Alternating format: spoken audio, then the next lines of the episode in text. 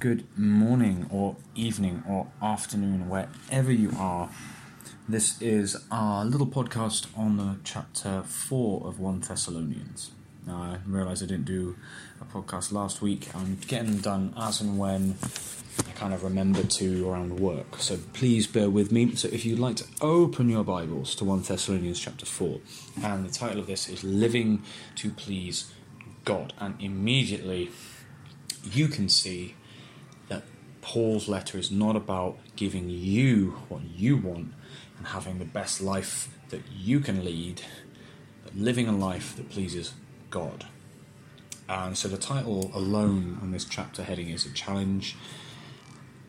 And I think you might realize that it's also a big challenge to our way of life and how we interpret scripture in our way of life. So, what we're going to do, I'm going to read it in three chunks. If you'd like to pause and read the first eight verses, and if you just write down what stands out to you and what challenges you, and I will tell you what I got. So, the first thing that really stood out to me in the first eight verses is this. This note that Paul says that you should continue to live as you were instructed. So it's clear that Paul has already written to the Thessalonian church, established the Thessalonian church, and taught them something about how to live to please God. Now, he doesn't say specifically here what that is, but we can imagine if you read the Beatitudes, if you read the Sermon on the Mount, if you read Matthew 5, 6, and 7, if you read some of the other letters Paul writes about how to behave, what God wants you to do, what it is like to be more like God, especially the Sermon on the Mount you'll go, right, that is how the early church were being instructed to live, and he wants them to continue to do that. In fact, he continues in verse 1 to say, We urge you to do it more. In the name of Jesus, to do it more and more. And the second thing that jumped out to me about this is that is this idea of being sanctified. He says in verse 3 that you should be sanctified. He says in verse 7 that you should have a holy life. And the notion of being holy and set apart means that you're not acting and behaving and living like the rest of the world. And that's tough. And Paul's example here is that the rest of the world, particularly in Thessaloniki, in, in the Macedonian world in Greece, they were living according to their desires. Whatever your body desires, you should please your body with that desire. And the, the thing he brings up here is sexual immorality. We can't get away from it, it's here.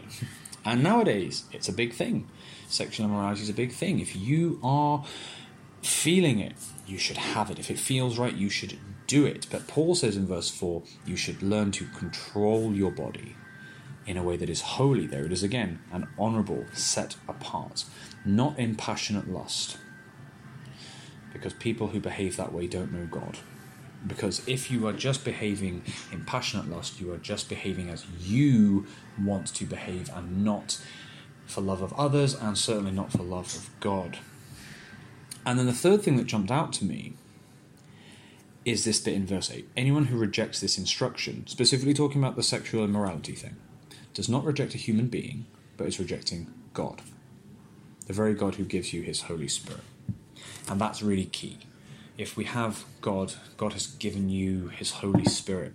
And what that means is the Holy Spirit is in you, part of you, and it and the Spirit will point you towards things and open your heart towards things and show you how to love and give and be more compassionate.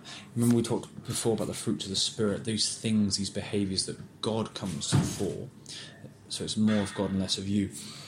And this idea that if we reject this instruction, we're injecting God. Now, I'm not suggesting, and I don't think Paul is suggesting that if you have sexually sinned, or even if recently you, you've done that, that you have utterly rejected God. I don't think he's specifically saying that because that's just saying, well, you've done that, you're condemned forever. He's saying, if you go, no, I don't think that's true, I'm gonna, I'm just gonna do exactly what I want with my body, and you can't tell me otherwise. If you outright reject this instruction continuously, you are rejecting God continuously, and the Holy Spirit can't be in you. If you mess up, we mess up. And that's where forgiveness, that's where the cross comes in. Um, so next next chunk, pause it and let's read verses nine to twelve. So what stands out to you about verses nine to twelve? So again, we have this repetition where Paul is talking about how much the church loves each other. And he says, We don't even need to write to you about how, how much we love each other. And yet again, he says, Do more of that. We urge you, brothers and sisters, to do more and more. Paul wants us to take all the things we do that are loving, that are compassionate, that are kind, and rather than go, Sorry. sorry, I got interrupted. Uh, rather than tick a box and say, "Yep, I've done my good deed for the day. I feel good. I've I've been nice and kind and loving. What do I get from it?" He says, "No, no, no, no, no. Be even more loving. Be even more kind. Be even more giving. Like, don't just find one person a day to be kind to, to give to. Just you, don't stop seeing people to be kind to." And there's a bit in the Gospels where Jesus says to to his disciples, don't just forgive someone seven times as the law dictates, forgive them 70 times that. As if to say, don't just do the bare minimum that is required to tick a box. Don't just do the religious ticking of the boxes. Do ever more, just like your Father in heaven has continuously given, ever more, ever more, ever more. Do more of the loving things that we are congratulating you about. And the second bit of this chunk, these three verses that really stood out to me, is this, this idea of make it your ambition to lead a quiet life. You should mind your own business.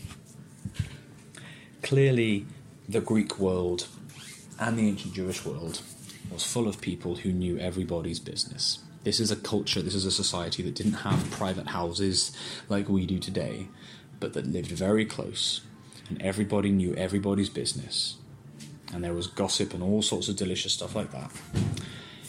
And in their world, just like today, people wanted to be rich and famous, they wanted to be known, they wanted to be recognized. Nothing's changed.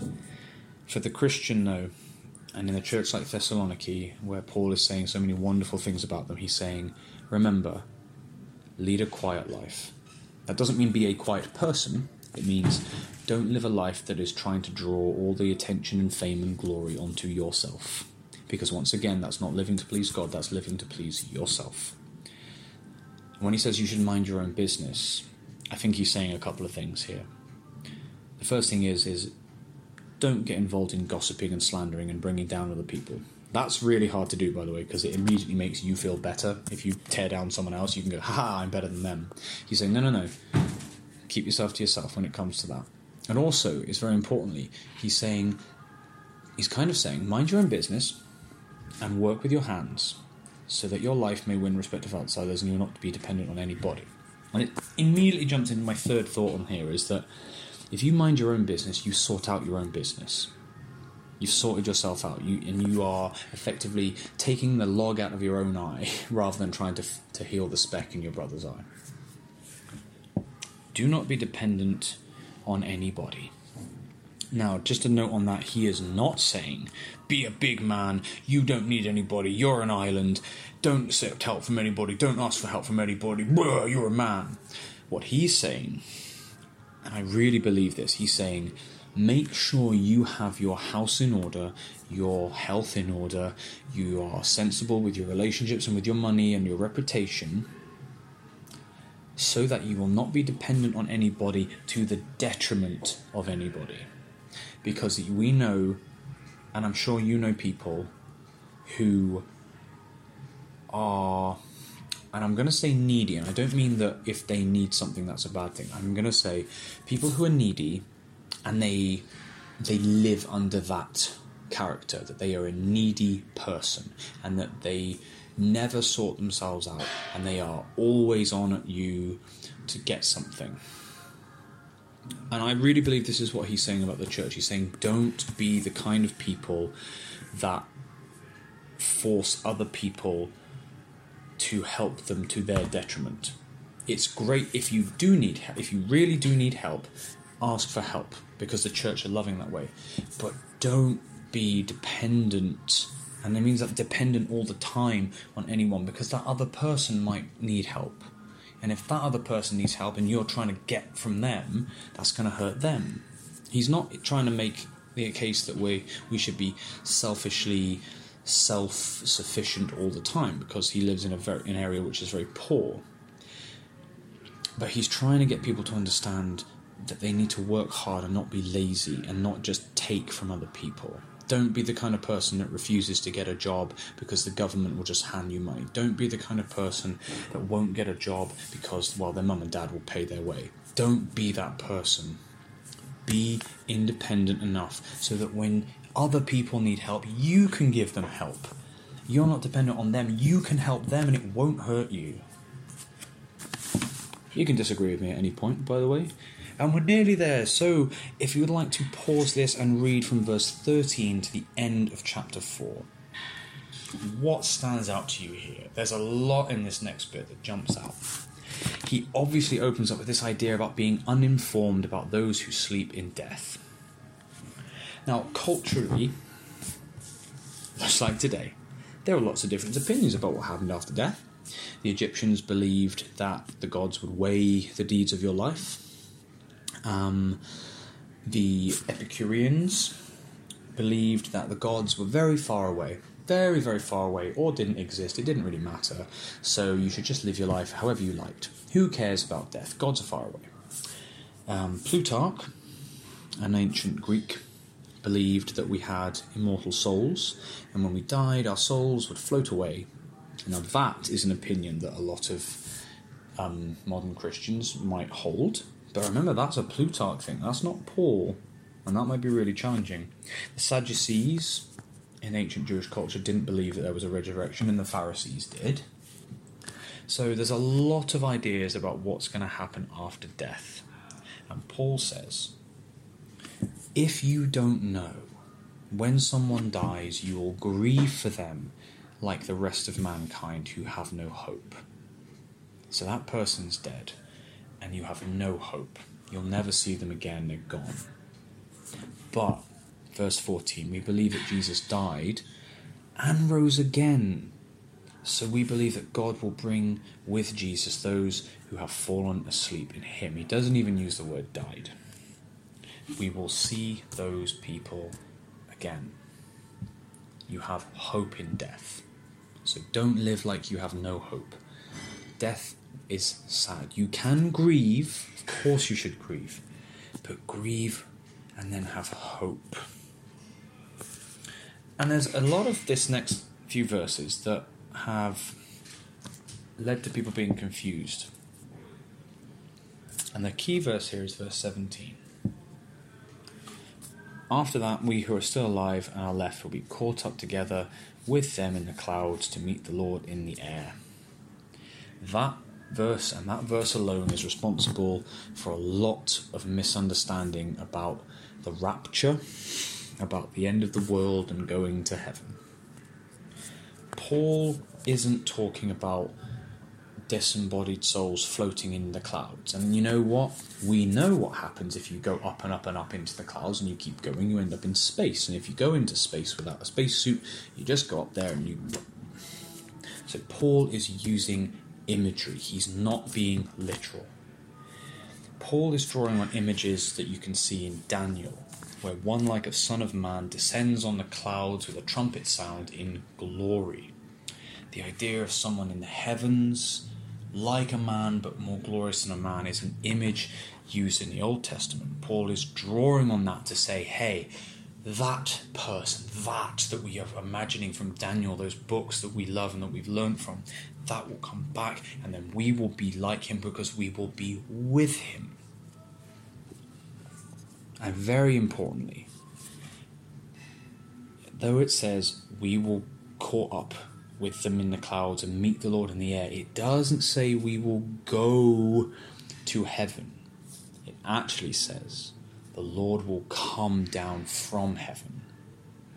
So, actually, rather than the key verse here being oh, we're going to go to heaven, it's much more, much more important for that for our current world is that the Lord will come down from heaven. And then he uses that wonderful image of the one like the Son of Man, archangel, trumpet sound, and then we will be with him. That is the encouraging part that God will come down to us and we will be with Him. There is this whole view that the world that we live in, the world that the Lord created good in Genesis, and the world in which Revelation, we're promised that the Lord will renew. There will be a new heaven, a new earth. There's not a new earth because we're going away to heaven. There's going to be a new earth because God has come down to dwell with his people forever. Don't get too caught up, pun intended, with this image of us floating in the clouds. Be caught up with the idea that God will come to us and so we will be with the Lord forever. And encourage one another with those words.